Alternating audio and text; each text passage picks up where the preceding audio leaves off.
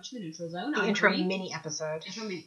It might be. It might go on a bit depending on the questions. But anyways, I'm Corene, I'm Kim. And I'm Ari. and we are going to talk a little bit about how we got into Star Trek, since we are going to spend conceivably the next ten years um, recording an episode. Could be longer. Going through the entire Trek canon, except for the first Star Trek movie, which I can't watch. Um, We'll do it I without you. fall asleep. Kim likes making fun of the uniforms. Oh, The Voyage Home? No. no, no, no, no, Motion very picture. first one. Oh, motion picture. I love making fun of the We'll get uniforms Pippa that in. one. She'll be, she'll like it. Yeah.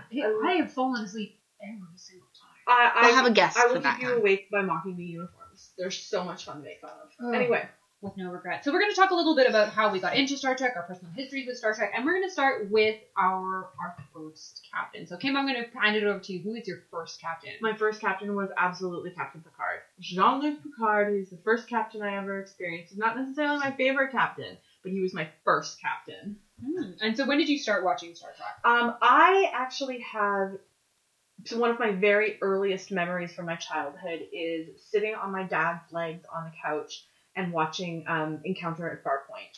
From the second part of the episode when the giant space squid sort of changes from the station. I say jellyfish. Well, well, you know, you see them undulating through space. I have a very, very clear memory of sitting on my dad's legs and watching that. So that would have been, I would have been about five, five years old, I think, when that started. It's amazing. And that's yeah, it's one of my so I there is not a time in my life like I can't remember when I started watching Star Trek. Mhm. I very clearly remember like I had to fight with my sisters because it was in I was in syndication on Channel Twelve at seven o'clock every weeknight.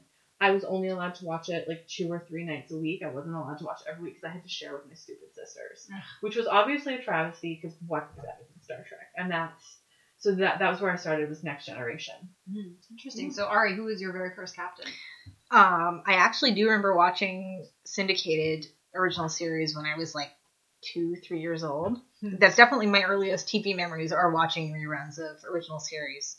Um, to the point where it sort of just like you know about Captain Kirk the way you knew about Santa Claus. Uh, we If were only. we were a Trek family, so it was a family activity. Uh, at least me and my parents. My sisters, by the time Next Gen came around, they were real small, so they really never got into it. It was something I always do with my parents. I do remember when Next Gen premiered though, because it was a big event, and we made popcorn, we ordered pizza, which we hardly ever did. I was four, I think. It was really exciting. Yeah. And I have very, very vague memories. I grew up on a farm, despite the fact that on my parents' farm, we just had a farm, a little house in the middle of a giant farm. So we had a black and white TV, which occasionally, like, we would get, like, not every day would we be able to pick up TV channels. And I have this, rural Alberta. yeah, so I have this very vague memory of seeing clips of Star Trek in black and white, like original, Original series? original series in black and white, which I don't know if it was like apocryphal or not, but I I have very good memories. But my very first captain, I would say, like my captain captain, was Janeway. Um, so what happened? I think it might have been grade five. I started going like, so what is this like whole science fiction thing? So I sought out the nerds. I was like, so Star Trek. And they're like, oh yes. And because again we lived in the country, not on our farm anymore, um, we didn't. We got like two. We got Peasant Vision TV, and which didn't have Star Peasant Trek. Vision, for those of you not in Canada, is what we call the channels that even poor people can pick up. The CBC channels and a couple of other ones CBC and CTV. That's it. using an antenna, even in the middle of nowhere. There's two. Um, so we didn't get um, anything. I watch a lot of Cottage Country, a lot of Cottage Country, and what they would do is they would tape it on VHS tapes off the TV with the commercials. Sometimes they, if they were being very generous, they would cut up the commercials.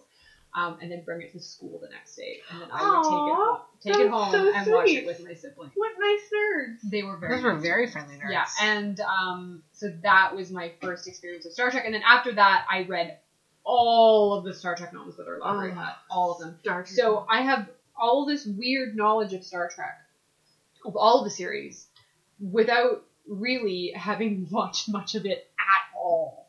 which is going to be real fun when we get to it. Yeah, like I, I've, I've now seen next most of the next generation, but I haven't seen much of DS9. I've never seen Enterprise. I didn't see the later episodes of Voyager. I saw like the first three seasons. I did not know you hadn't seen most of Voyager. No, um, I definitely didn't see the slug sex episode, which I You know what? You know what? Okay, we're gonna come back to this net much later when we do Voyager, but I must have watched it, but I have no memory of ever watching it. The slug sex. The episode? Slug Sex episode for is one- years. It is one of the greatest episodes in television history. Like, Janeway and Paris. okay, no, no, we'll come back to It is later. so great, you guys. The thing I- is so great. that I thought that everybody had collectively imagined it or had been from a book because I never ever missed an episode of Star it's Trek. real. Any Star Trek. Well, I know that now because I've seen it now, but I didn't even realize it existed until I saw people mentioning it in like fandom on the internet, and then I was like, "Wait, what the fuck are you people talking about? I have never missed an episode of Star Trek, so I must have watched it." But apparently, I just blanked it out of my memory entirely. That's probably for the best. I think so too. What's our Um, next? yeah, so Kim, your favorite Trek series? Star Trek Voyager. Um, Really? Yeah, it really is. It's because it was the first. Stop making that face at me, Clear my throat. Um, it was because it was. It's a first series that I was really like. I can actively remember being excited about watching and like because Next Generation in my head, Next Generation has always just been there. Like I don't remember what like starting to watch it. I don't remember ever Mhm. actively making decisions to watch it. It was just something that was always a part of my life. Mhm. With Voyager, it was the first one where I'm like, there's going to be a new series. There's going to be new characters.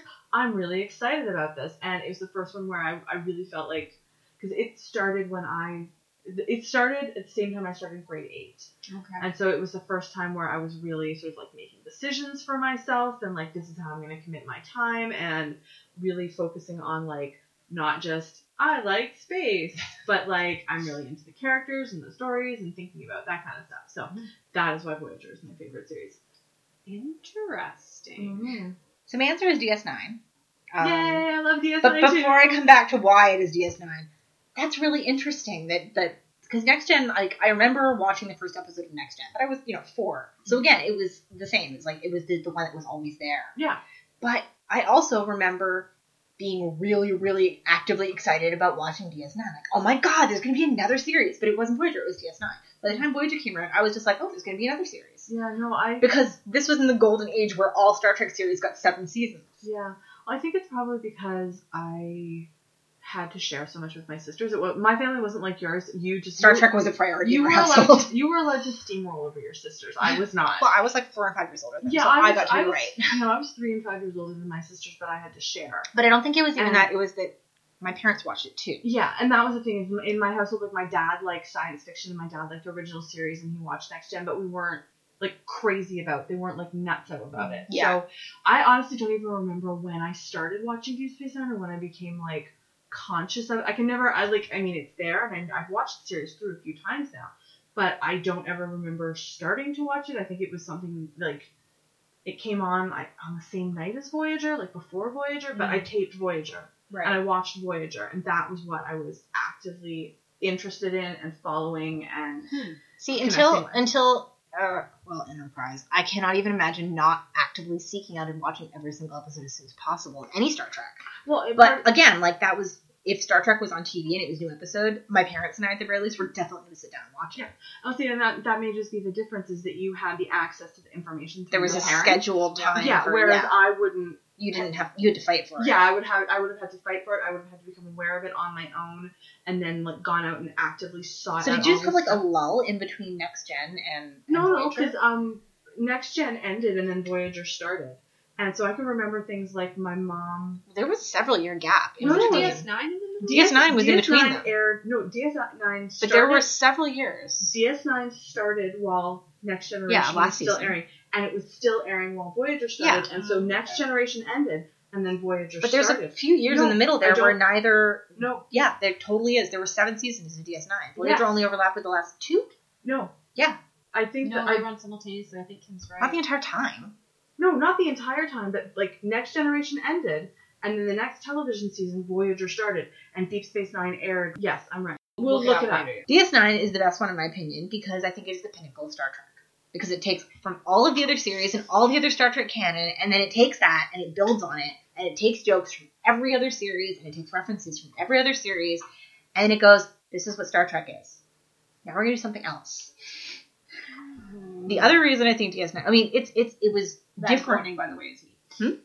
It's different from all the other Star Treks because Yeah, yeah, all the yeah. other Star Treks have one thing in common, and that is that they take place on a ship. They have incredibly similar formats. They they have you know there are specific limitations certain formats that they can do just because they're they're shows in a bottle. They are they take place in a ship. Certain things have to be true all the time. DS9 was more like well, it was It Babylon was like Five. that one It was Babylon 5. That's another reason that DS9 was so good is because a lot of the things that they did on DS9 they did by copying Babylon 5, which is, in my opinion, the best science fiction series ever made. Uh, debatable. I said in my opinion, you don't have to That's debate it.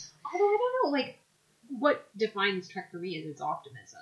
Oh, Like, it's DS9 is still very optimistic. It's just they Ooh, took well, they explicitly discuss that that that they all. That's the other thing is that they talk. They actually talk about Federation culture. They they talk about the way that other cultures view humanity. They talk about the things that while we still view ourselves as being optimistic and as as following ideals as this is what we should be doing, we are still capable of taking a step back and going, we are not always meeting those ideals. And they they talk about the Federation's place in the greater galaxy, and they they they they talk about the economy and they talk about culture and they talk about history way more, way more directly than anything except Voyager and like the, the time travel episodes. They talk more candidly about human history and the bad things that we've done and why that makes us better, as opposed to just looking back at the past the way that TNG did this a lot, where they would look at the screen and go, "Hey, the past, you suck." DS9 never did that wrong. because they went, "Okay, human past, we're a little bit better than them, but we're not better than them, and we're not better than them, and we're not better than them." Hmm. It put it put the Federation and it put the human culture that we view as incredibly. We they tend to portray human culture in the 24th century as being infallible for the most part. Like, yeah, we make some little mistakes, but they're not important, and we eventually fix it. But in DS9, people do bad things, and they make big mistakes, and they don't go, well, all of our deals are crap because we made this mistake, but they do go, okay, but in context, what else could we have done? I think it's the most human and credible of the Star Treks. Like, mm. I think it takes the wild optimism and the we have no choice but to improve ourselves, which is the whole point of Star Trek. And they put it in context with, okay, but we also have to live in the real world. And I think I think it was the most nuanced of all of them. And not just because it takes all the other Star Treks and builds on them, but because it, it went, okay, but to be slightly more realistic, to be slightly more human, to be slightly more people still make dumb mistakes, this is what actually happened and how it plays out. It was the most complex. I will grant you that it is the most complex of all Oh, Treks. And I love complex. Supreme, what was your favorite Star Trek? What is what is my current favorite Star Trek? No, Voyager has a special place in my heart, but Janeway, Janeway has a special place in my heart. Not Chakotay. Chakotay is outside of my heart. Oh, poor Yeah. Chakotay. Um, but I think now my favorite series is Original Trek. Really? Original Really? Trek. Yeah, I think it it's unbridled optimism. It's Yeah. portrait of or essentially like a vision of what the future could be. That unbridled optimism, but still kind of tangled into the history of that particular which we will get to. which we will definitely get to. I I love that the the, the construct of the episodes is essentially usually like an ethical dilemma or a logic puzzle. Yeah. And the characters, yes, they're broads. Uh, Kirk is Captain McCaptain Shiny Pants, Golden Boy. And Spock is very logical, but I like their sense of camaraderie. I like that it harkens back to like a war story or very much like Horatio Hornblower. Um, I, I, I love the, the, the history that ties into it. It's its willingness to push boundaries for that time. I think it's so interesting to watch as a piece of historical television. I really enjoy it. Aw, lovely. Yeah. Um. So Kim, Yes. favorite alien species. Ooh, favorite alien species. So my favorite aliens will always be the sexy, sexy Vulcans. Yeah, I, I can't. I They're love. the opposite of. I love a good bowl cut. What can I say? The ears, there's a lot of them. the ears and the eyebrows, it totally does it for me. But um, outside of the Vulcans and their just massive sex appeal, um, I have I absolutely absolutely adore the Cardassians and the Bajorans. Um, their cultures are my favorite things about part of my, some of my favorite things about Deep Space Nine. Um, but then I also put on a side helping out the Klingons because You who can't forget the Klingons. who doesn't love a Klingon? It's true. All right. All right. I do love the Klingons. Um, the Vulcans I always thought were supposed to be like damn fine. Well, no. Here's what how I always read the Vulcans is the Vulcans, especially after um, in First Contact, the movie First Contact, is that basically we get the two extremes of human beings. Yeah. Okay. Yeah. So we get, you know, primitive human beings who barely figured out warp drive, and then we have like the other end of the spectrum where we are, you know, we figured out everything, and and this is the ideal to which we're supposed to aspire, except not really because those guys are boring. And Not according to Kim. In that that is into sense. it. I think the Vulcans are probably, even though we don't see it that much, they're probably the most fundamentally important to the way that human culture in the Federation ends up, because this is what we are trying to emulate early on. they were they were our first. Yes. Yeah. buds. But I think you might actually appreciate parts of Enterprise then, if that's what you like. Except I can't stand to watch Enterprise. Well, you're gonna have to. Hmm. Suck it up. Um, but uh, I also really enjoy the Bajorans and the Cardassians because we probably get the most nuance of those two species than any other Star Trek species, simply because we have an entire show whose central tenet is that they are dealing with the end of an occupation involving those two species. So we get stuff about humanity and we get stuff about the Bajorans and the Cardassians. I really like the Bajorans. Um, that said, the Klingons are the most fun of all of them. Which brings me to mine, which is hands down the Klingons. Yeah. So interesting. I love the episodes in um, the Next Generation that deal with Worf and his Klingon heritage. Worf is definitely my favorite alien Starfleet character. Oh, really? Um, tie between him and Jadzia. Ooh.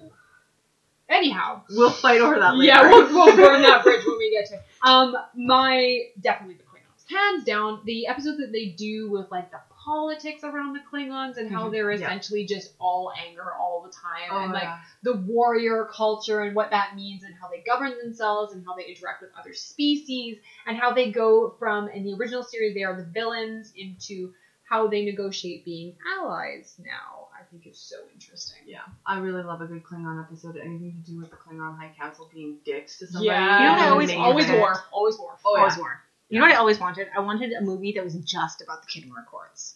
Not like the little bits and pieces we get in a couple of other movies, because we do get stuff about Khitomer in the one where they go to the ice prison. I can't remember which one that was. But uh, Probably slept through it. yeah, but like I wanted I wanted a movie about the diplomatic like detachment sent to actually negotiate the Khitomer Accords. I mean, you know, up until the massacre. Well. Ari, we know how much you love people sitting around a conference table talking about that is peace. what Star Trek is about. That brings me to my other question that I'm going to spring on you guys. What does Star Trek mean for you? Like, what is the big message that you get out of it? What does it speak to for you? Ooh. What is it? I don't- I think the big message for me is that, Uh, like like Ari was saying earlier, optimism for the future, mm-hmm. and that there is hope for like there's hope for humanity, there's hope for other species, there's you know the growth and change that you see. That like this is where we start from in the 24th century, but we still have more room to grow and change and become better, and that's I think a big part of what I love about Star Trek. I never read it as just optimism. I mean, it's definitely there, but it was both optimism and also a warning, because Star Trek didn't just talk about what we could become. It gave us an example of a future where we had achieved, where we had gotten the fuck over ourselves so that we could go go out and just fucking After explore space. wars. After that, it's like, yes, it's going to get even worse because you guys suck. The past is terrible looking at the screen at the present, but it's like, you guys are going to have to get over this because the alternative is that we kill ourselves off. We either explore space, we either get the hell over ourselves, we, we progress, we get over this bullshit that we keep flinging at each other in our own time, and we, we progress as a species and we evolve socially and we figure things out, or we don't and we're dead. That's really the only alternative. A minute, me. It is. Because that's where the optimism comes in. It's like, we can do that. Because look, they have done it. They basically showed us a world where people had gone through, well, even worse, of course, because the eugenics wars and a couple of Yeah, nuclear yeah. explosions. But, you know, that was Gene Roddenberry looking at his time and going, we have to figure this out because we don't have any alternative. Because if we keep going the way that we are going, we're not going anywhere. We will never go out. We will never leave our own planet. We will never explore not only you know the the the, the universe outside of our own atmosphere, but we will never understand ourselves. We will never achieve our potential. We will never be greater than what we are now, and what we are now is not that great. That's accurate. I don't disagree with you. The number of allegories that were in the original series. I mean, Jesus I think Christ. the entire original series is an allegory. Yeah, There's no episode that you don't learn a very No, and that's true lesson. also all the way through through next gen too. Is that Yeah. they were basically going, this thing you're doing now that I'm giving you a really obvious example of, you need to stop doing it because this is where it ultimately leads. They would always give us the thing and then where the thing goes, and where the thing goes was never good. I, I don't, from my point of view, I don't think it's as grim as that. I It's think not a grim. lot It's not grim at all. The, the point of doing something like this in fiction is that you can go, this is the worst case scenario, but you don't actually have to go to the worst case scenario. No, I think it, it was a very optimistic and heartening vision of the future where people could get over the awful things that plague us and work towards a greater good, which the part that speaks really to me is the amazing exploration and the variety of space. Yeah. Like it's a voyage. We're going out there. There's a million different things that we can see, and we don't have to meet them with swords or with anger. We can meet them with interest and explore them and investigate and, and try to understand them. Well, that was the other thing is that people are all the same, like all in all the ways that matter, except for Spock. Now, But- my the, the the question that I want to end with, uh, Riker, beard, no beard. Beard. Beard. what the hell kind of question is that? There's no right. There's like the, the only correct answer to that question is beard. What is your answer? Well, obviously, obviously beard. Beard. Thank you. Beard, beard, beard, beard. It is. How is that even a question, Corene? You should be ashamed. I really should, but I think that's a really good, like, a nice cohesive note for us to end on for our. You know, I have an actual mini essay about why Star Trek, and you just put me right on the spot, Corene. Well, you can throw it on the blog. Um, but thank you for joining us for our first introductory mini episode. Um, and thank you for listening. We hope you enjoy the rest of the show. Bye. Bye.